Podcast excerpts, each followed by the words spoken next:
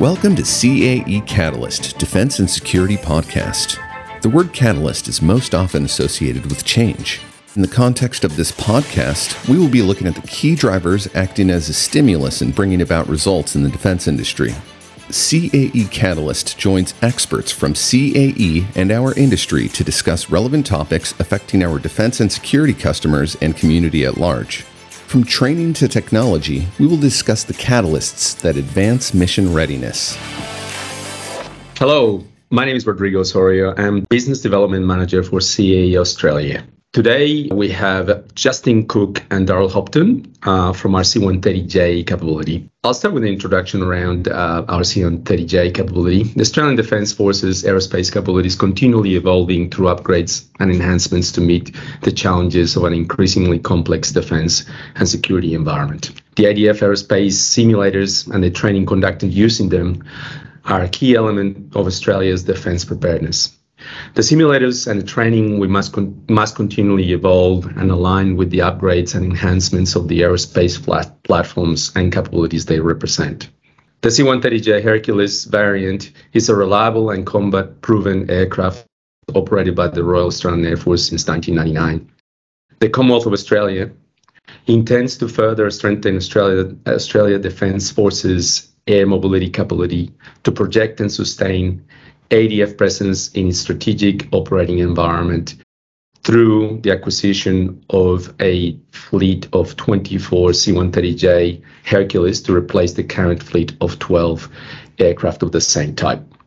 I will introduce now Justin Cook, who's the uh, program manager for air mobility for CAE, and Daryl Hopton, who's the maintenance manager for our C130J capability. Daryl, could you give us a little bit of an introduction uh, about your background and how long you've been with CAE?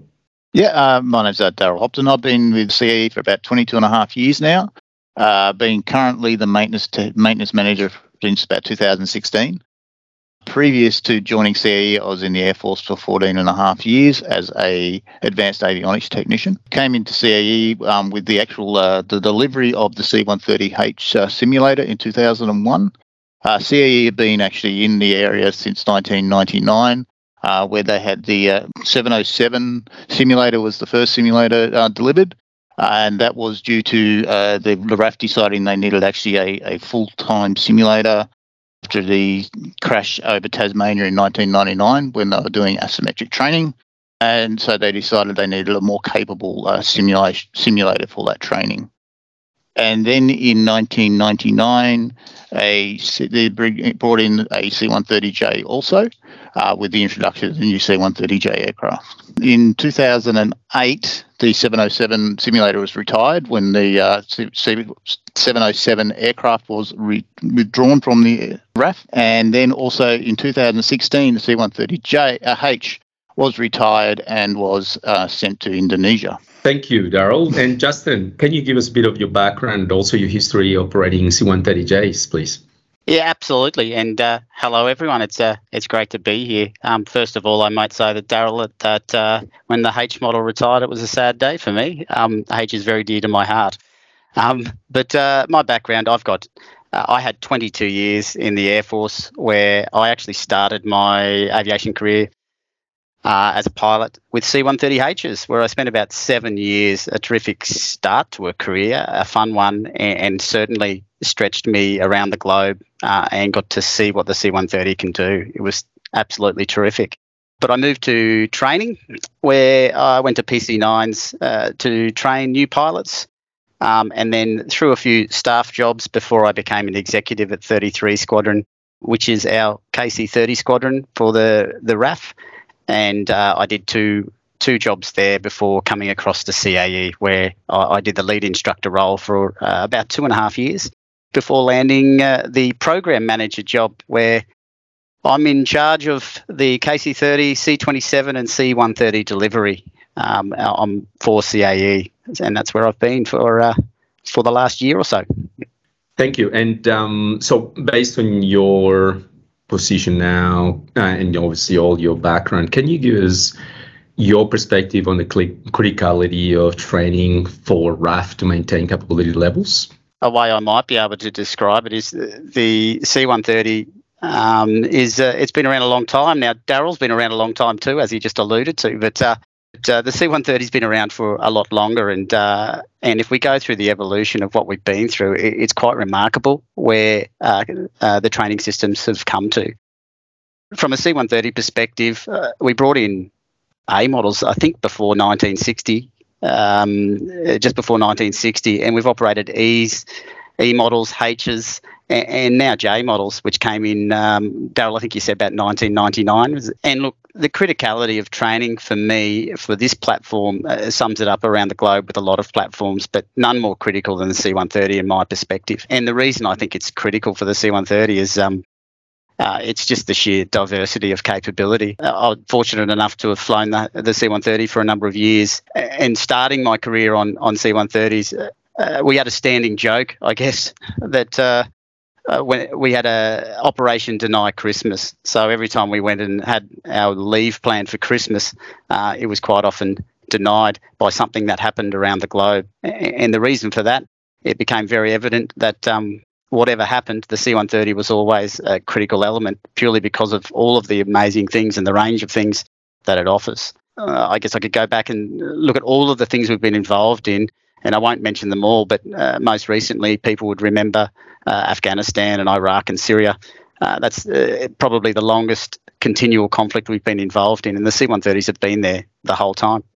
Um, and not too far back, East Timor, we've got Solomon Islands, Bougainville, uh, a number of, uh, even all the way back to Vietnam, there's a number of conflicts we've been involved in. And that's, I guess, the stuff that everyone loves to talk about. But in the background of all of that, the C 130s been there for all of the disasters. So you think of the cyclones, the floods, the fires. I was heavily involved in the tsunami in 2006, uh, earthquakes in Christchurch, domestically and internationally. The C-130 is involved, uh, and it's uh, humanitarian aid. The C-130s have a search and rescue capability, and when you look at uh, the tasking it can do, it can get in and out of a lot of different places, um, and it can deliver stuff in a lot of different ways, like through airdrop or landing in dirt strips and places not many can go to, uh, provide support to uh, the special forces. Uh, and if you want to go the stuff that I really love, it's the tactical bits and pieces um, involving things like night vision goggles. So day and night, they can provide all these wonderful things. So I guess to uh, going through all of that to answer your question, the C-130 is just so incredibly diverse that the training uh, is so critical to ensuring that the crews are proficient to go out and do the job when they're called on. Thank you, Justin. And I guess the, the key thing is that in reality, and, and as um, Daryl alluded to before, we introduced, or the RAAF introduced, uh, flight, full flight simulators uh, with sufficient fidelity to ensure the safety of our aviators and but in reality since then um, the systems have not evolved a lot we're still looking at airplanes with simulators and uh, I guess generally we're seeing that air forces around the globe are looking at ways of improving the efficiency and the effectiveness of their training. And particularly, for example, the USAF is looking at the, or is conducting the Pilot Training Next program, which is looking integrating new and innovative training solutions into existing platforms. So, what impact do you think these new methodologies and technologies could have um, to address the the efficiency and effectiveness of the current uh, C-130J training system? For those in the Air Force uh, that have been around long enough, that 707 crash uh, and is is stuck in a lot of people's minds. It was a real pivot point, and there's a number of other pivot points with aviation safety like the uh, Black Hawk crash. I think that was about 1996, and the F111 crash. There's all of these really key moments that have helped shape safety. Um, and I think, uh, selfishly, when I look through a lens of CAE, um, suddenly there was a moment where people understood if we, we introduced some technology like the synthetic, synthetic training world into the arsenal, we could make the world a safer place um, by not doing really crazy uh, high risk uh, training in the aircraft when we could uh, equally get the benefits on the ground. So, so that, that was a, a real turning point, um, probably in the 1990s. Uh, where that started to take shape. Um, I actually think we, we might be on a, a bit of a pivot point for the next, uh, I guess, the next generation of training when we're starting to see machines be introduced. Um, so everyone likes talking the buzzwords like AI and AR, so artificial intelligence, augmented reality. And, and there's a range of tools across industry, not just in CAE, that people are exploring. And there's good reason I think that they're doing it. The market at the moment, from my perspective, is particularly challenging. I think there's a shortage of pilots, um, and there's pressures across multiple lanes of competition. Defence forces, in particular, the Air Force is, is particularly interested in, um, from what the conversations I'm hearing, in reducing training times to get that throughput going, and, and also getting better quality outcomes, uh, but also getting training time out of the aircraft so that they can use it for tasking because uh, they really do use it, particularly in an air force like the Royal Australian Air Force. So the benefits, I think, uh, there's lots of them, but to try and summarise, I, I guess uh, there is uh, an overall potential to reduce operating costs by moving to ground-based training.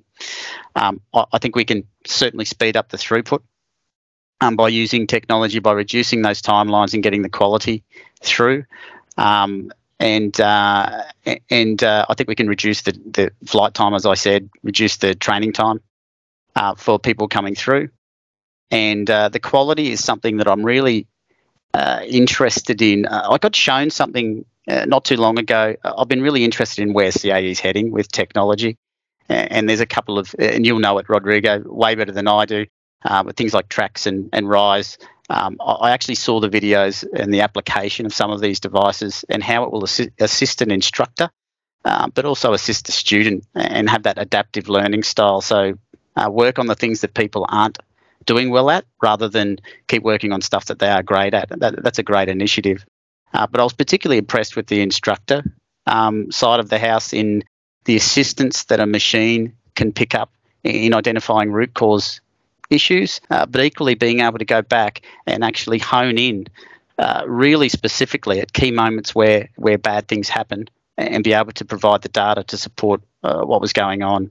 Uh, that that will provide some efficiencies and be able to allow an instructor, I think, to hone in very quickly on what's going wrong and get the results a lot quicker.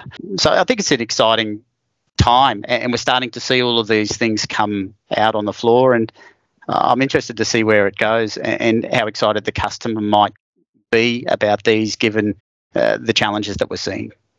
Yeah, and actually, it's interesting that you mentioned that we just come out of doing a demonstration to Air Force headquarters using our Sprint VR trainer here at uh, our Homebush uh, office. VR, AI, are common technologies. It is the application of these technologies that help, um, particularly in reduction of uh, resources and, and relieving that that uh, workload that instructors have all the time. I was going to ask you, Daryl, could you run us through what these devices that we have for uh, the C-130J capability are and uh, what CAE's role is in making sure that training happens for Air Force on C-130Js? First up, we have the big one, which is the uh, the full flight mission simulator, known as the FFMS.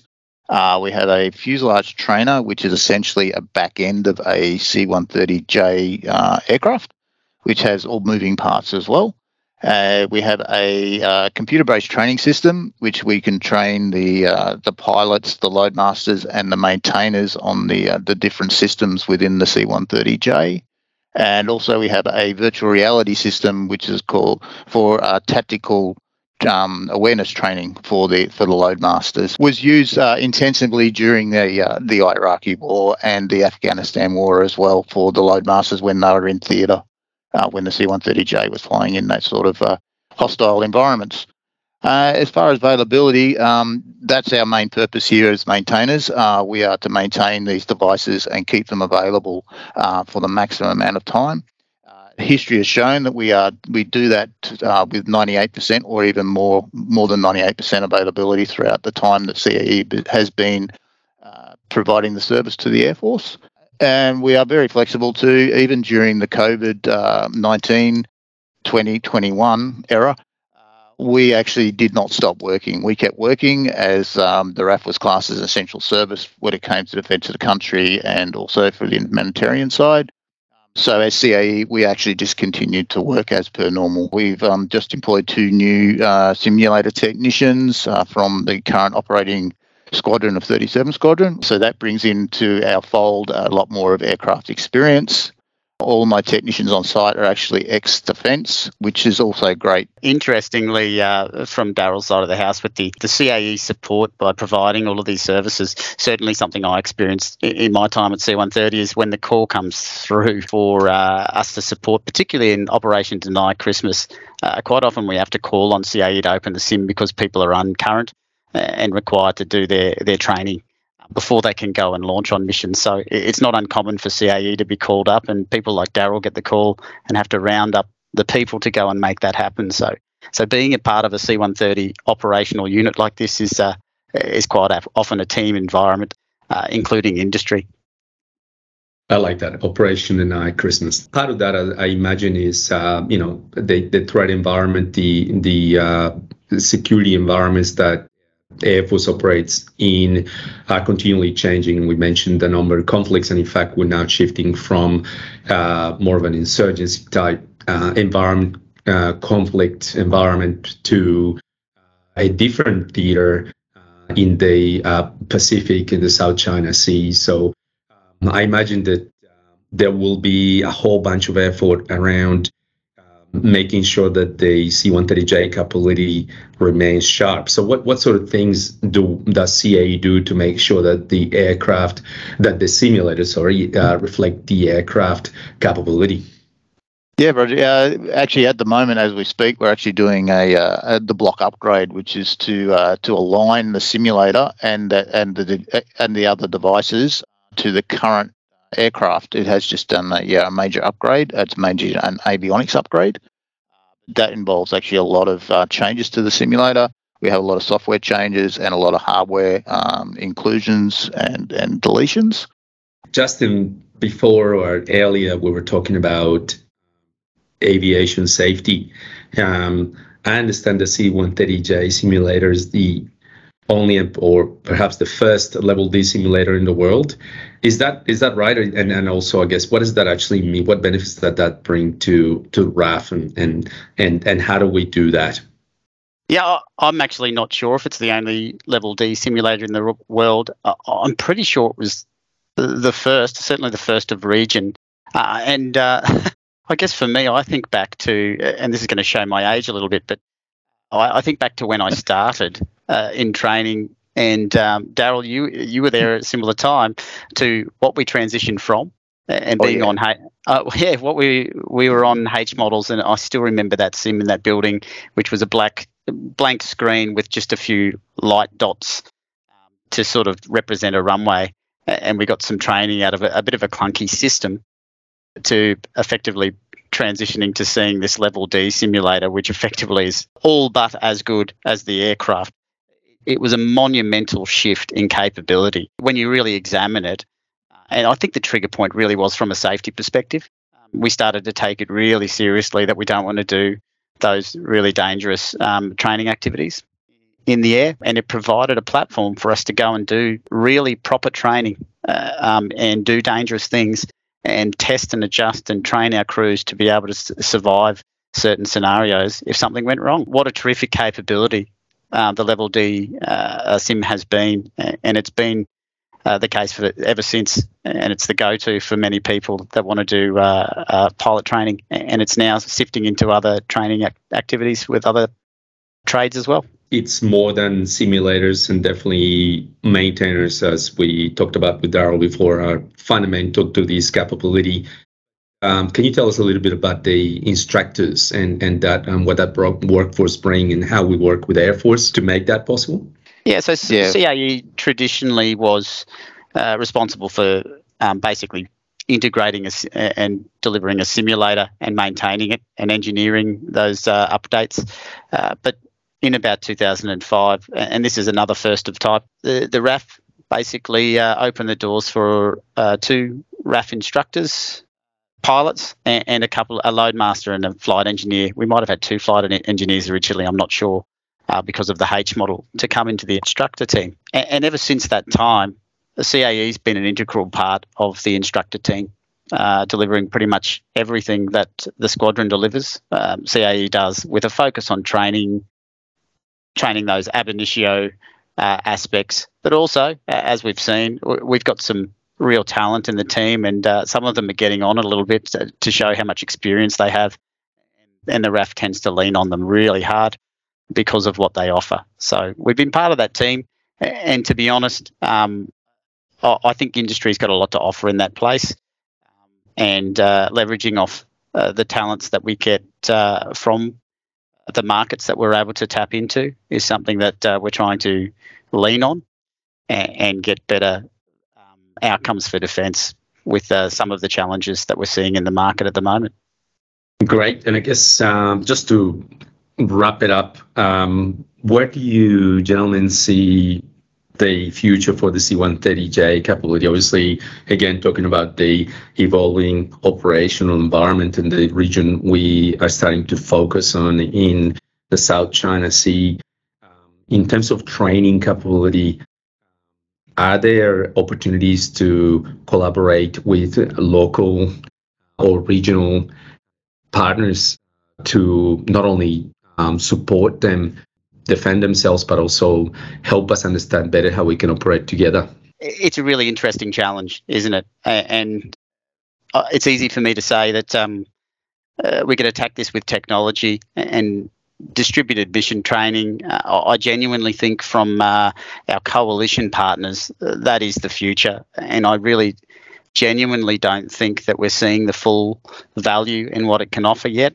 And when we start seeing people invest in uh, that new wave of technology, being able to connect, I think we'll start to see the true value in mission rehearsal, being able to challenge our what we do in those environments in a synthetic world uh, and really challenge our crews properly as opposed to uh, relying on exercises in the air where we have uh, very clear constraints as to how far we can push and how hard we can push uh, some of those crews in those environments. I think as the environment gets increasingly complex in the region and we are potentially uh, up against way more significant threats, uh, we really do need to start um, stepping it up and get to that higher higher end warfare fighting mission rehearsal type scenarios. That's probably where I see things going uh, from a, a collaboration of the coalition and being able to provide some regional security and, and uh, some joint connective capability with our partners. I think some of our partners in the region certainly won't be able to participate in that, so that's a challenge in itself. I think Australia's starting to get more reach and, and got a great relationship with many of them. We put a lot of faith in our uh, government and, and our hierarchy in, in the military to put the pieces together there, and I certainly think that CAE is keen to participate in whatever capacity it, it can. From a future perspective, I see a long future for a platform like the C130 it's just hard to replace. I think it's a terrific platform and I think it's going to be here for a long, long time. Thank you very much, gentlemen, for your time this afternoon. Um, and uh, hope to be able to catch up with you again for another podcast in the near future. Thank you for listening to this episode of CAE Catalyst Defense and Security Podcast. We hope this content has been a stimulus to your education, thought, and understanding as we expand awareness of the significant drivers within the defense industry to support mission readiness.